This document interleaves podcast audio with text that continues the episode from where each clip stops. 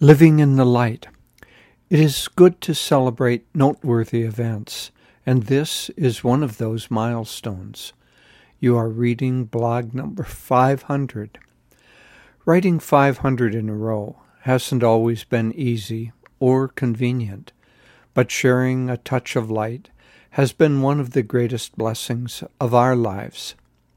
This week also marks another long standing tradition we just finished in a renewal retreat, a decades long event designed to reawaken and re energize our spiritual commitment. This year's theme, Living in God's Light, covered four pillars of the spiritual path sadhana, service, self offering, and attunement. The recorded classes will be available soon.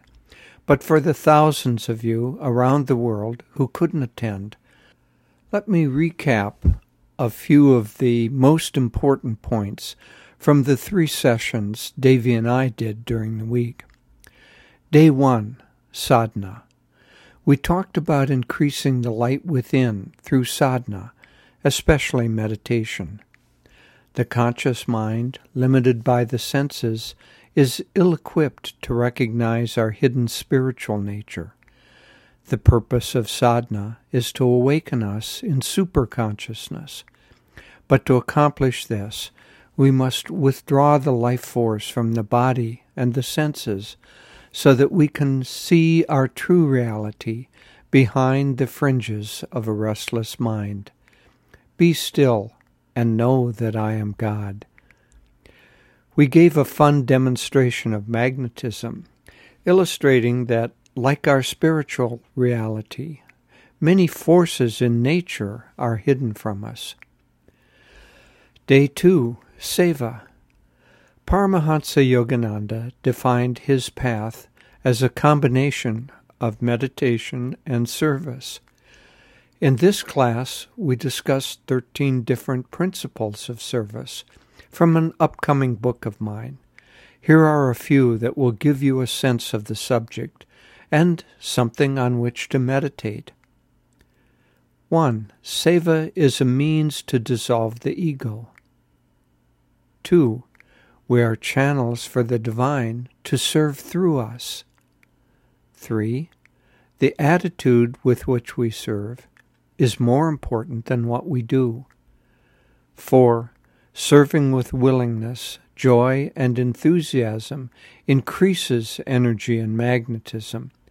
And finally, offer the fruits of service back to the divine from whom they come. Day 3 Self offering. People typically pick up this subject from the wrong end. They think about self offering in terms of things they must give up.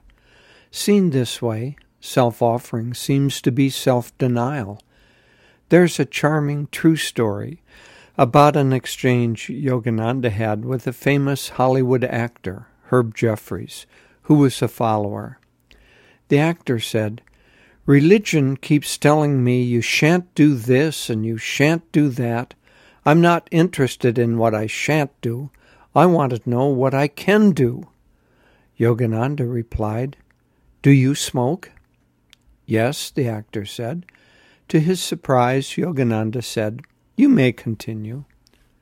Next, Master asked, Do you drink alcohol? Yes, I enjoy a good drink, was the reply. Again, Master said, Do you you may continue. Then Yogananda asked, Do you enjoy the company of women? Yes, indeed I do. And yet again, You may continue. Herb, relieved but confused, looked at Yogananda curiously. Master concluded, You may do all of these things, but I have to warn you that if you take up my teachings, the desire to do them will fall away.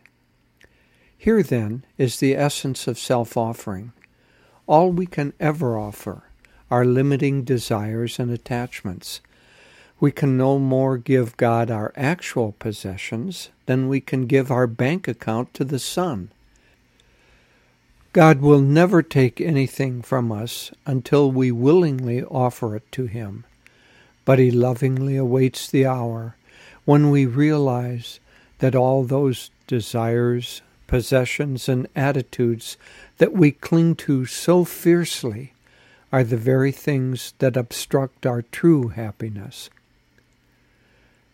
The goal of life and of all spiritual practice is to dissolve the ego. All God wants from us is our love, which we offer to Him through sadhana, service, self offering, and attunement to the Guru. As Yogananda puts it, quote, those who are immersed in body consciousness are like strangers in a foreign land. Our native country is omnipresence, and the purpose of human life is to find God. That is the only reason for our existence. Job, friends, material interests, these things in themselves mean nothing. They can never provide you with true happiness, for the simple reason that none of them in itself is complete. Only God encompasses everything. Each week we end our Sunday service with these words from Swami Kriyananda's Festival of Light Lord, we offer up the little light that is in us into thy blazing light of infinity. Grant us the grace to know thee and make us ever increasingly pure channels of thy love to all. May we all merge into that infinite light and bliss. In the light, Nayaswami Jyotish. So, my friends, this was an interesting week with the several classes that we gave, but also the milestone of finishing the 500th blog or these weekly essays. It's been going on since a little after the passing of Swami Kriyananda, a few months after his passing. Devi and I were wondering how can we stay in touch with the many followers of Ananda all around the world. And we came upon the idea of each week offering a short essay on some spiritual topic.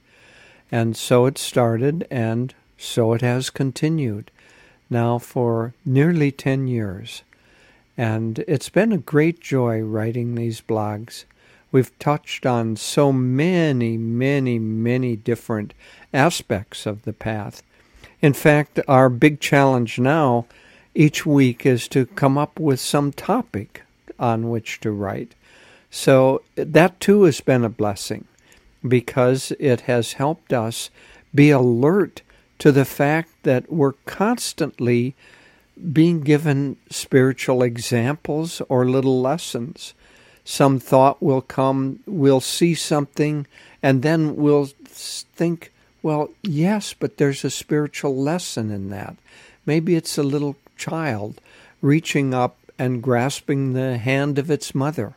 Well, that's a spiritual lesson right there that we might otherwise ignore. But seeing that, we can think, well, but isn't that what we do when we're a little insecure?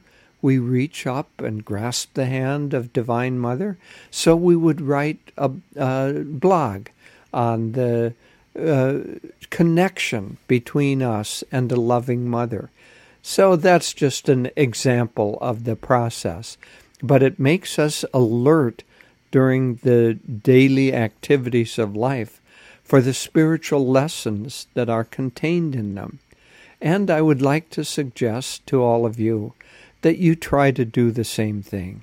Stay alert because life, every day, every day, we're getting some sort of a spiritual lesson, or in fact, many spiritual lessons. Everything in life, if looked at correctly, can be a spiritual lesson. We just have to become aware of it and to uh, make that connection between the small world that we live in and the vast omnipresence of God. God bless you all.